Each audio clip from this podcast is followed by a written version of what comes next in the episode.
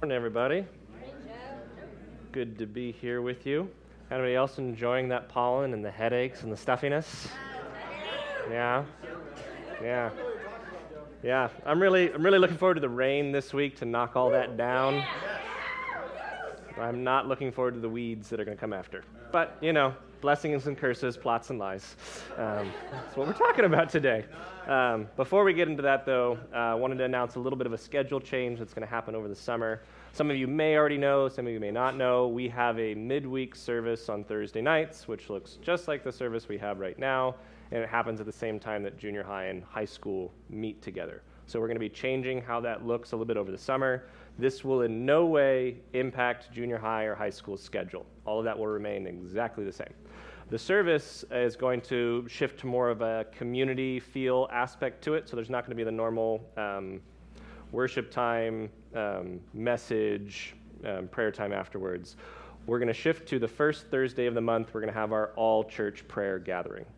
The third Thursday of the month, we're going to do an all church worship night. And then the two other Thursdays, the second and fourth, we're going to have a community potluck dinner time where you can just come out, bring your kids, bring your family, enjoy a meal with us, and just this nice community time over the summer. So that'll begin in June, and it'll go for the first three months of summertime, out of our, our three out of five months of summer we get here.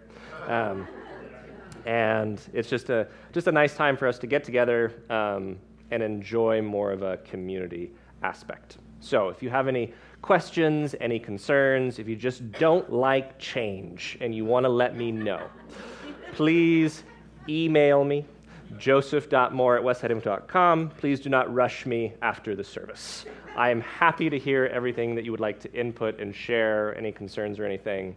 Um, it's just, it'll give me the best opportunity to be able to respond to any questions or anything that you bring to my attention. So, that's coming up beginning in June. Want to give people lots of advance notice in these things. Um, we don't necessarily desire to move away from having a service.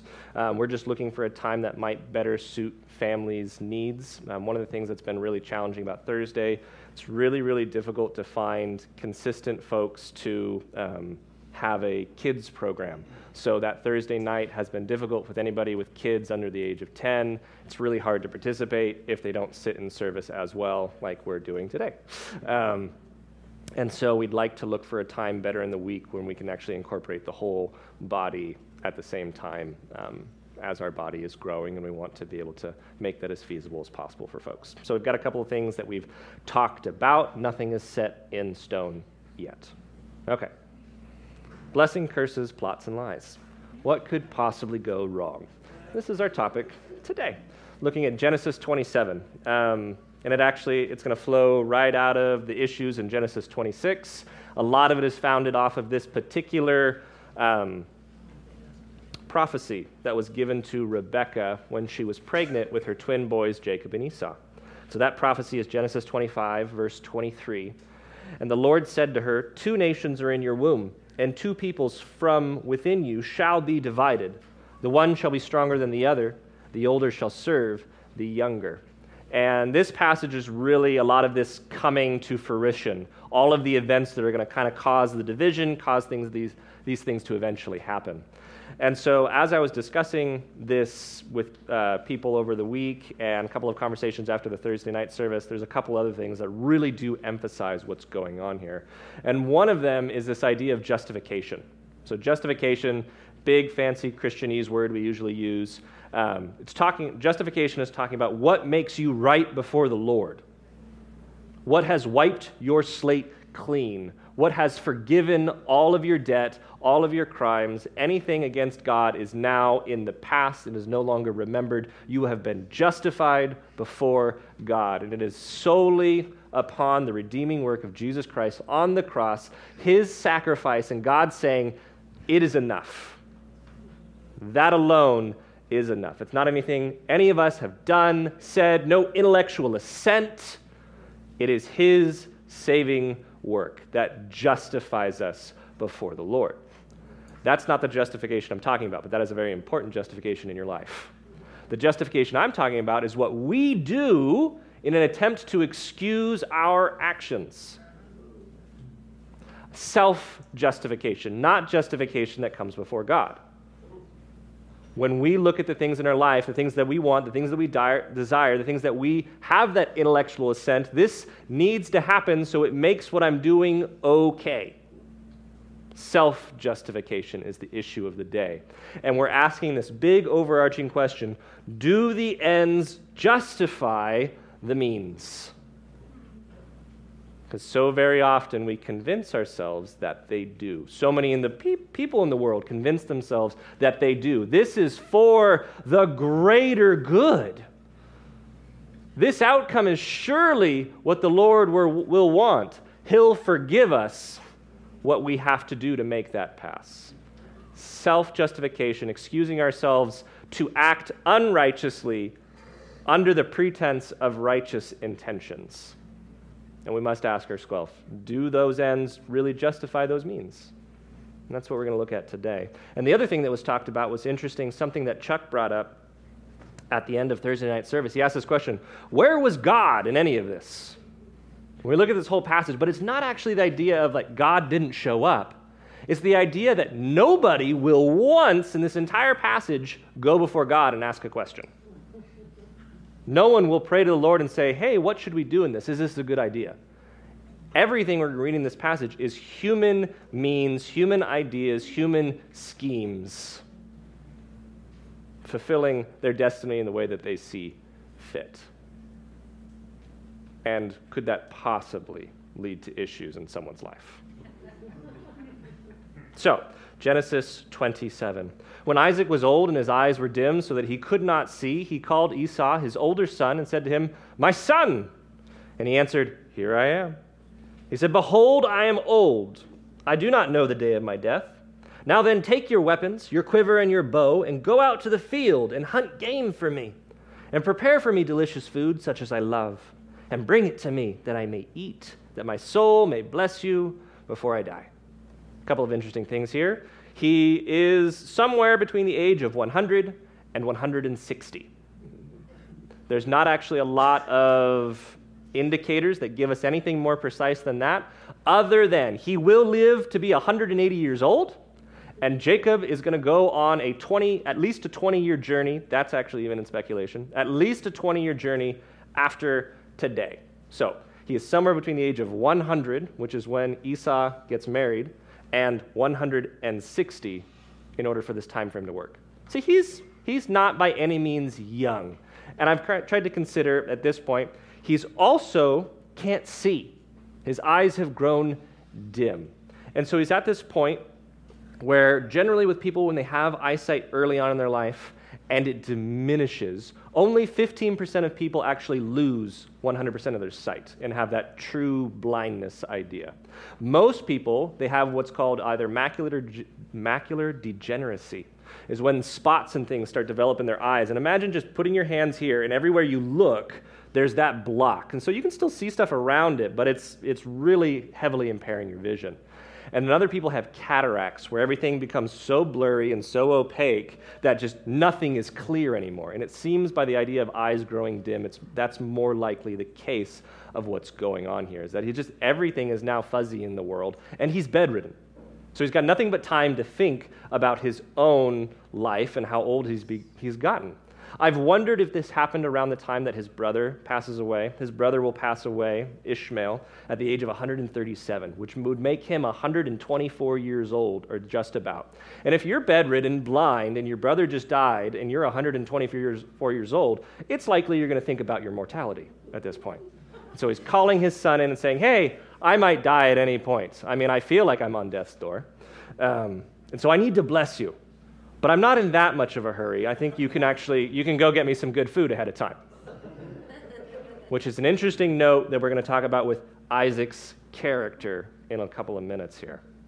Now Rebekah and was listening when Isaac spoke to his son Esau. So when Esau went to the field to hunt for game and bring it, Rebekah said to her son Jacob, I hear, heard your father speak to your brother Esau. Bring me game and prepare for me delicious food, that I may eat it and bless you before the Lord before I die. Now, therefore, my son, obey my voice, and I, as I command you. Go to the flock and bring me two good young goats, so that I may prepare for them delicious food for your father, such as he loves. And you shall bring it to your father to eat, so that he may bless you before he dies. And I read that and I thought, there should be some really big red flags for us here with what's going on. This isn't just the two competing kids, two competing families. This is the same mom of both children, both twin children. They came at the same day, around within minutes or a couple hours of each other. And she is chosen to completely rob one of his birthright to give to the other. I was just thinking, how on earth could a mother get to this point with her son that she would do that to one of them? And so I had to try to think and do some deducing. We're going to actually go on a little bit of a hunt here. What on earth could she do this for? And so we have to first look at what is she hoping that Jacob gets instead of Esau? What is this blessing that she wants him to have? Now, there are different kinds of blessings. You can just bless someone with good health or long life or good success in their endeavors, but that's not what this is. That's not this particular blessing. This is the blessing of preeminence.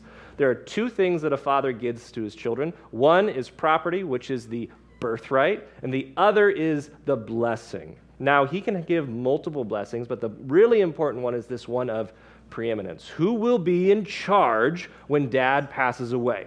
Who's going to lead the family from here on out? And Isaac has chosen Esau to have this. It's not guaranteed to that oldest son, but it almost always goes to them. So Rebecca does not think that Esau should be in charge.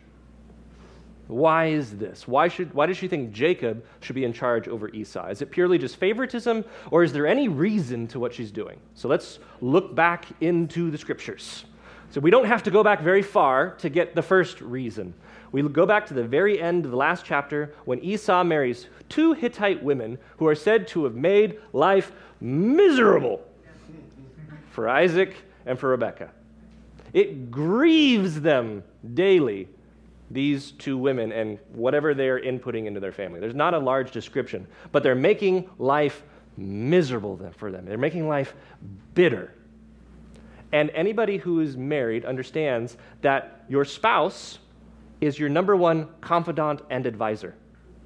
They're the one that is going to have your ear the closest. They're the ones that are going to be influencing you the most. And so if these two women are making their lives absolutely miserable now, what's going to happen if Esau's in charge? How much worse might things get? Strike one. Continue back through the passages, through time, when we have the interaction between Jacob and Esau, and when Jacob gets Esau's birthright. The property that he's going to inherit is traded for a bowl of stew. So, any of the material gains, anything that dad would have had physically, all is going to Jacob now, and that was traded for a bowl of stew. Esau's a bit short sighted and isn't valuing the things of the family that actually are going to sustain the family. Strike two. Go back a little bit farther. Esau's profession is that of a hunter. There's nothing wrong with a hunter. He goes out, he gets game, he puts food on the table, but that's not the family's profession. The family are herdsmen and they raise crops. This is what's sustaining their entire household, which is going to be a lot more people than the immediate family we talk about. And he doesn't do that. And he doesn't seem to care about that because he traded it all away. Where on the other hand, you have Jacob. Jacob is shrewd and calculated and understands the worth of things. Jacob is actually an excellent herdsman and is so good at it, one could say that he is blessed by the Lord in his endeavors. He has chosen to dwell in tents, he has chosen to take over what the family business is doing. And he's not impetuous, he's not hasty in what he does. Him and his brother are the same exact age, and he's not married yet. He has not chosen a choice of opportunity or impatience, he's chosen to wait so, by all means, if we look at this purely analytically and we take out the fact that these are people and family, Esau does not seem like a good choice to lead. And Jacob seems like, from a very business sense, the obvious choice to lead. Do, does that justify stealing what is rightfully Esau's? No. They seem to think so. And a lot of people get into that same spot because it's actually easy to look at it when we're reading an account of something that happened, but to live in that moment and know that dad is going to give it to him. He's going to run the family business into the ground.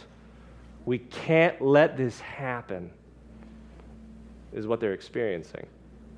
Because then we look at Isaac himself. Isaac should know all these things. He's been around. Why would he make this choice? And that is actually something that's told to us to, in Scripture. Why Esau, Isaac favors Esau? Because Isaac, like most men, thinks with his stomach. Genesis 25 28. Isaac loved Esau because he ate of his game. But Rebekah loved Jacob. He chose Esau over Jacob because of the food he put on the table, because he loved the fresh game. It's this dad going, Oh, the food is so good. I mean, it's amazing. I mean, Esau, he does the balsamic glaze and the reduction. It's all so nice. It's amazing. Esau, my boy. Oh, my boy. I mean, anybody that does that, he's got to be in charge. I mean, come on, my boy. That is not good decision making skills. That is not wisdom. But that is what he's doing. And he has the power to do it and the authority to do it. And so you have people in his family that are thinking, this is such a terrible idea, but he's going to do it anyways. We have to somehow stop this. But Jacob said to Rebekah, his mother, Behold, my brother Esau is a hairy man, and I'm a smooth man. Perhaps my father will feel me, and I shall seem to be mocking him and bring a curse upon myself and not a blessing. His mother said to him, Let your curse be on me, my son. Only obey my voice, and go bring them to me. So he went and took them and brought them to his mother, and his mother prepared delicious food, such as his father loved. Then Rebekah took the best garments of Esau, her older son, which were with her in the house, and put them on Jacob, her younger son. And the skins of the young goats she put on his hands and on the smooth part of his neck. And she put the delicious food and the bread which she had prepared into the hand of her son Jacob. So he went to his father and said, My father? And he said, Here I am. Who are you, my son? So initially, he understands this is one of his kids, but he's not sure which one. And there's no reason for him to be suspicious at this point because he's just coming in and saying hello. And now, before I get into the next part of the passage, I want to give it a little bit of a preamble here on what our mind does when we're not given enough information in a situation. You're given a little bit of description, and then your mind will fill in the blanks. And so I found a caricature of what somebody thought Jacob and Esau might look like. Now, this is humorous, but it fits in all of the details that they gave us. Jacob looks like a shrewd man with that pointy nose and the pointy beard and that little sideways eye, and you can tell he's got a scheme up his sleeve. And Esau is red haired and hairy, man of the field, man of the sword, man of the bow, and all he's thinking about is that delicious bowl of soup that's in front of him. And that's what our mind does to some degree. It may not have been exactly like this, but I doubt you thought they were identical. They are twins, but they're described different from birth. The reality is they probably look very, very similar. Very similar in build, very similar in height, very similar in demeanor and how they move about. And the reason I believe that is because what we're about to read is that his father is indeed going to grasp his son. He's going to embrace his son. He's going to test these things. And if you look at me, I'm a very slender beanstalk sort of build. If I gave you a hug and then Matt gave you a hug, you would know immediately the difference. Matt is muscular and strong, he's a mighty man. I am not. You can tell the difference when you give somebody a hug. If you go and shake someone's hand or even touch their hand for any reason, someone who works construction, their hands are calloused, their hands are strong. You know, when you grab their grip, and you go, ah! They're not trying to do that, they just can't help themselves. you know the difference right away between somebody who works at a desk. There's just a reality to it. They very likely look extremely similar in appearance, aside from the hairiness, aside from that Jacob is not red haired and Esau is. So, here is the account. Jacob said to his father, I'm Esau, your firstborn. I have done as you told me. Now sit up and eat of my game, that your soul may bless me. But Isaac said to his son, How is it that you found it so quickly, my son? He answered, Because the Lord your God granted me success. Uh. Then Isaac said to Jacob, Please come near that I may feel you, my son, to know whether you are really my son Esau or not. So Jacob went near to Esau his father, who felt him and said, The voice is Jacob's, but the hands are the hands of Esau. And he did not recognize him, because his hands were hairy like the brother Esau's hands. So he blessed him. He said, Are you really my son Esau? He answered, I am. Then he said, Bring it near to me that I may eat of my son's game and bless you. So he brought it near to him, and he ate, and he brought him wine, and he drank. Then his father Isaac said to him, Come near and kiss me, my son. So he came near and kissed him, and Isaac smelled of the garments and blessed him and said, See, the smell of my son is as the smell of the field that the Lord has blessed. May God give of you the dew of heaven and of the fatness of the earth and plenty of grain and wine. Let people serve you and nations bow down to you. Be Lord over your brothers, and may your mother's sons bow down to you. Cursed be everyone who curses you, and blessed be everyone who blesses you. This is a movie. This is when the thunder and lightning would happen outside, and you hear the dun dun dun dun. The blessing has gone out, and it is irrevocable. Why is it an irrevocable blessing? I have no idea.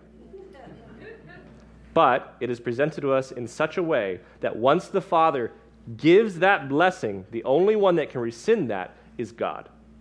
It is now out of the hands of man. It was his to give. He had a right to give it to whoever he wished. It was of his will and volition to do so. But now it's gone, and it belongs to Jacob. And Jacob is a liar. Jacob was asked point blank three times a true false question and he deliberately answered in the false every time. This isn't an illusion, this isn't a half truth, this isn't skating around it. He deliberately lied. And this is a huge character fault that will have to be dealt with. And God will deal with Jacob in this. But when we have that moments where you get that kind of something is off sort of feeling, which clearly Isaac had. He was suspicious from the beginning. Something's not quite right. That's called discernment. It's a gift from the Lord. Lean into it. Discernment is a good thing. Questioning things is a good thing. Verifying is a good thing. If someone gets upset because you want to verify, they're probably trying to trick you. If they're not trying to trick you, they're going to tell you, yeah, that's fine, absolutely. I would do the same thing because it's wise to double check something, particularly when you feel something's off. It's not genuine, something's not right here. And I questioned this and I thought, why didn't the most obvious thing happen? Why, when he was feeling off, didn't he just say, hey, go get your brother so you both can witness this? And that has sorted it all out. But he didn't do that because clearly he's not always thinking, he's probably smelling the food.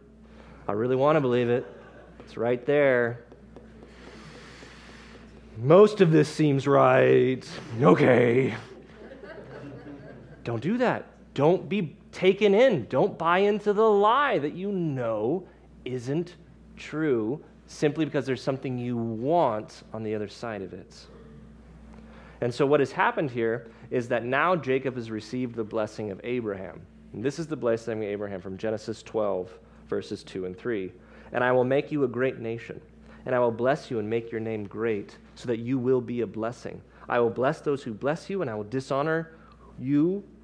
And who dishonors you, I will curse. And in you, all the families of the earth shall be blessed. It's being a part of the blessed line. Not every child of all these people in this lineage will be a part of that blessed line that will eventually lead to King David. King David will have prophesied over him um, that he is going to have the Messiah from his line, that he will always have a seat on the throne, and that from him will come Jesus Christ, our Lord and Savior, the Messiah, Savior of the world. That is what Jacob has been given. He may not even realize that's what he's got but it is. It's the most important thing that actually happens here, whether they realize it or not. As soon as Isaac had finished blessing Jacob, when Jacob had scarcely gone out from the presence of Isaac his father, Esau his brother came in from his hunting. He also prepared delicious food and brought it to his father. And he said to his father, Let my father arise and eat of his son's game, that you may bless me. His father Isaac said to him, Who are you? He answered, I am your son, your firstborn, Esau. Then Isaac trembled very violently and said, Who was it then that hunted game? and brought it to me. And I ate it all before you came, and I have blessed him. Yes, he shall be blessed. And what's interesting here is that aside from that initial, who are you, which I would more ascribe to shock in the moment, he never questions who Esau is. He doesn't say, Hey, come close that I can feel your hands. Hey, come close that I can smell your garments. Hey, come close that I can see if you're hairy or not. No, he hears Esau's voice and immediately knows this is the genuine article. This is the genuine thing. This is what's real and not false. And when we encounter what is genuine, we recognize it just as quickly. Anyone, so a real world example, anyone that has experienced any time handling money if I give you a counterfeit bill and a real bill, you can immediately tell the difference between the two. You know the one that you're familiar with, the know the one that is true, the one that is right, versus the one that's, wow, they did a really good job with the picture, but this paper is awful. You know the difference between what is genuine and what is not. And that's actually the heart of the verse when we go to John 10 27, when Jesus says, They are my sheep, and they hear my voice, and they follow me. The idea that those follow after Jesus know that he is the genuine thing. He is Lord Almighty. He is the Savior. He is the one we follow, and we know his voice. But does that happen immediately? How long does it take for you to actually understand what is genuine and what is not? Because if you'd never touched money before in your life and I handed you two bills and said, Tell me which one is fake, how would you know? Unless you had spent time becoming familiar with what was true and genuine and right. And so, if we want to know God's voice when it's genuine, when it's true, and immediately recognize who He is, we have to spend time becoming familiar through His Word, through prayer, that time spent with the Lord. So, you know, these are the kind of things that God says, these are the kind of ways God says it. And then when he speaks to you, you know it's him or you know it's not. It takes time, though. As soon as Esau heard the words of his father, he cried out with an exceedingly great and bitter cry and said to his father, Bless me, even me also, O my father. But he said, Your brother came deceitfully, and he's taken away your blessing. Esau said, Is he not rightly named Jacob?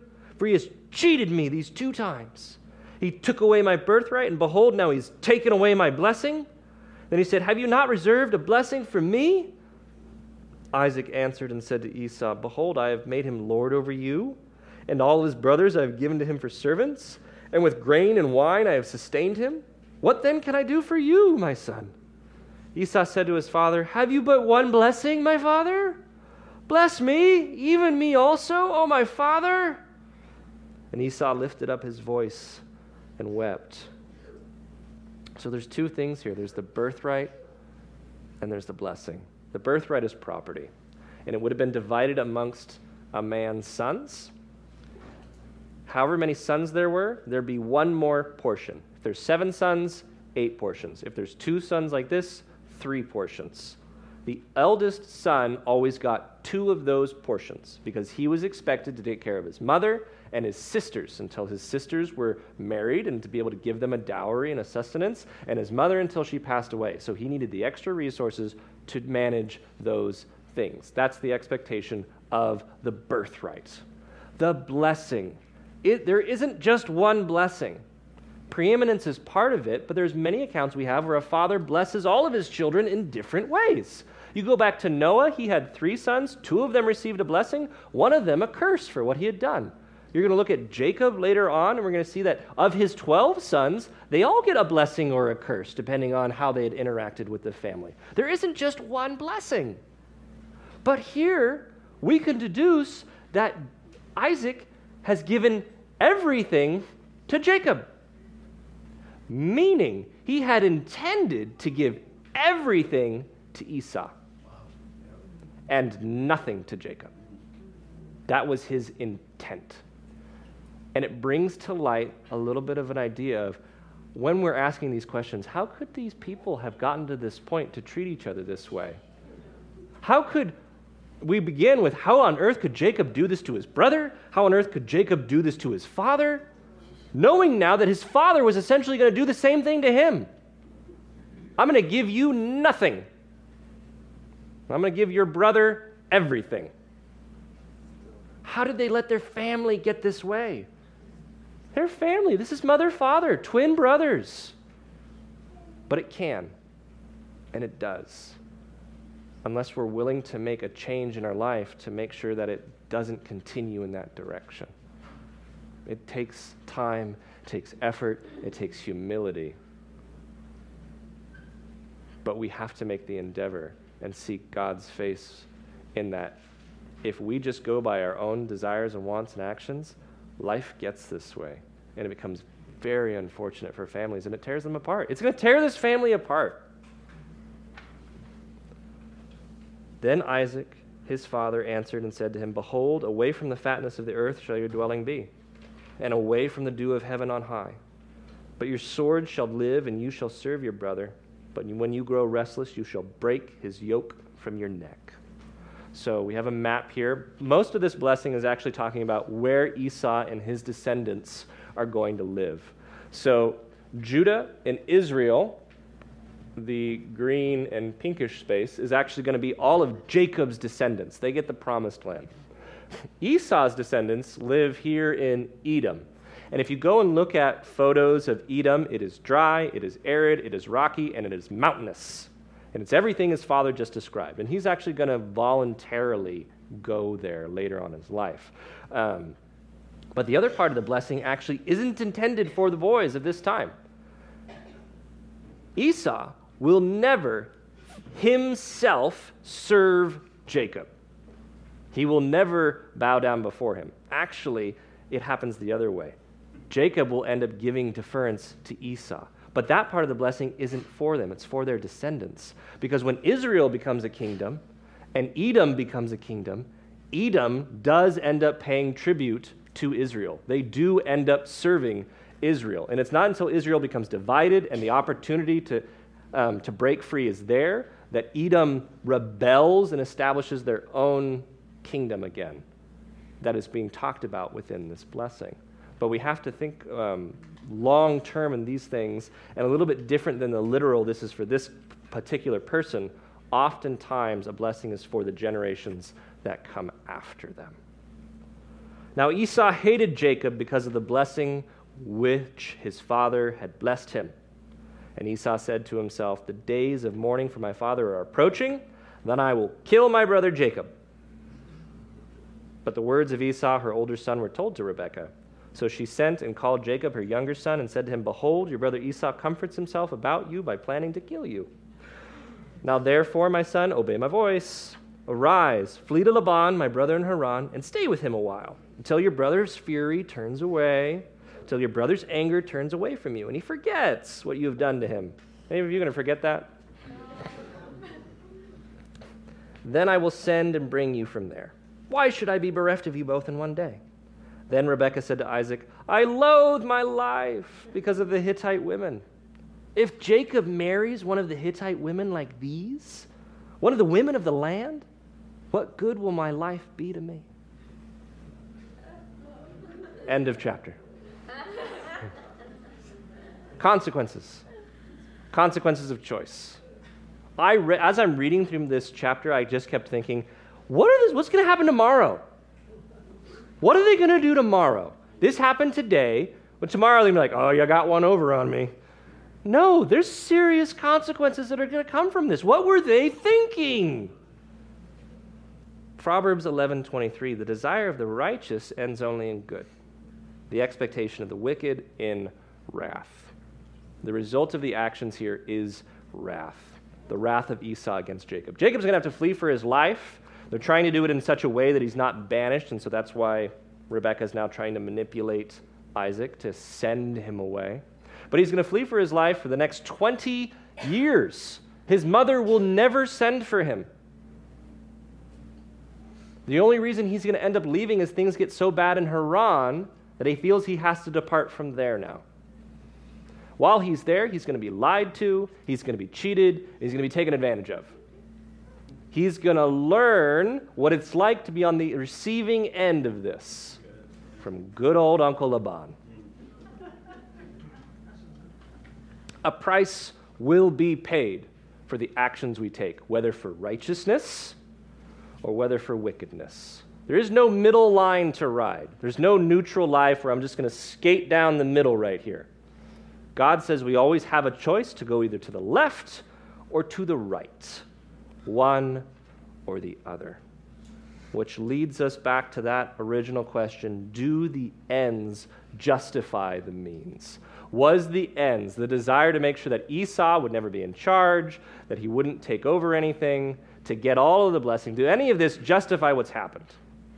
When we look at our lives, do the ends lie, cheating, stealing, slandering, rumors, gossips, anything to undermine or to bring about someone else's downfall or your rising up, does it ever justify?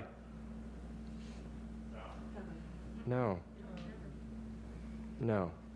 It doesn't matter how bad a leader you think they would be, how much you don't think they should be in charge, how much you think that the people putting them in charge just aren't looking at the facts, how much you think you deserve that more than they do, or someone else deserves that more than they do.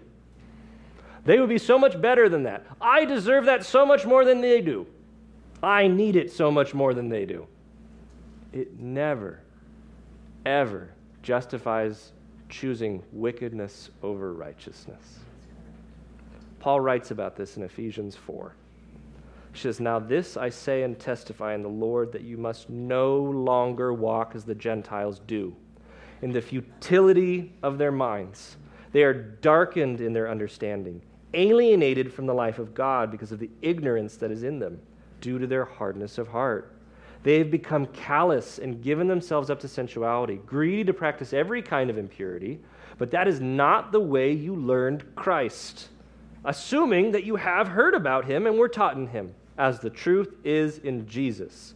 To put off your old self, which belongs to your former manner of life and is corrupt through deceitful desires, and to be renewed in the spirit of your minds, and to put on the new self created after the likeness of God in true righteousness and holiness. Therefore, having put away falsehood, let each one of you speak the truth with his neighbor, for we are members one of another. Be angry and do not sin. Do not let the sun go down on your anger, and give no opportunity to the devil. Let the thief no longer steal, but rather let him labor, doing honest work with his own hands, so that he may have something to share with anyone in need. Let no corrupting talk come out of your mouths but only such as good for building up, as fits the occasion, that it may give grace to those who hear. And do not grieve the Holy Spirit of God, by whom you were sealed for the day of redemption. Let all bitterness and wrath and anger and clamor and slander be put away from you, along with all malice. Be kind to one another, tender hearted, forgiving one another, as God in Christ forgave you. And there's really nothing more to that that I can say. But we look at that, we look at the comparison to this family, and we go, these were awful people that did awful things to each other. How on earth could you have chosen them, Lord? And there's so often in Scripture that I've asked that question why on earth them? Is that, is that really the best? But that's not why God chooses people. He doesn't choose people because they're the best. He chooses people that are broken, that are fallen, that are sinful, and He redeems them to show His power, His might, and His glory. And it should be a great encouragement to all of us that He will use us too. Out of Matthew 9, 10 through 13, it says, And as Jesus reclined at table in the house, behold, many tax collectors and sinners came and were reclining with Jesus and his disciples. And when the Pharisees saw this, they said to his disciples, Why does your teacher eat with tax collectors and sinners? But when he heard it, he said, Those who are well have no need of a physician, but those who are sick. Go and learn what this means. I desire mercy and not sacrifice, for I came not to call the righteous, but sinners. The righteous are the ones that are already saved. If you're here to save people, you need to get to the people that aren't saved. When you're riding around in the lifeboat, you're not serving the people in the lifeboat. You're looking for people in the water. You're looking for the people that are not in a position to help themselves. They're dying, they're lost, they need you. And they're going to be wet and dirty and stinky and difficult. They're going to try to capsize the boat as they get into it. But that's who we're called to. And every one of us are invited to come to Christ exactly as you are. But you are not invited to stay as you are. You will be, the slate will be wiped clean. You will be forgiven. You will be justified. But then the expectation from that point forth is sanctification you will continue to grow from this point on more and more into the likeness of Christ until you meet him face to face, whether he arrives or you depart. You can come exactly as you are. Exactly as you are, you are worthy, says the Lord. But when you accept that free gift of salvation, you are expected to actually follow him each and every day. And those of us that have accepted Christ and known his grace and his mercy and his love and his tenderness and his good discipline understand that his ways are so much better than ours. Amen? Amen. Would you stand with us?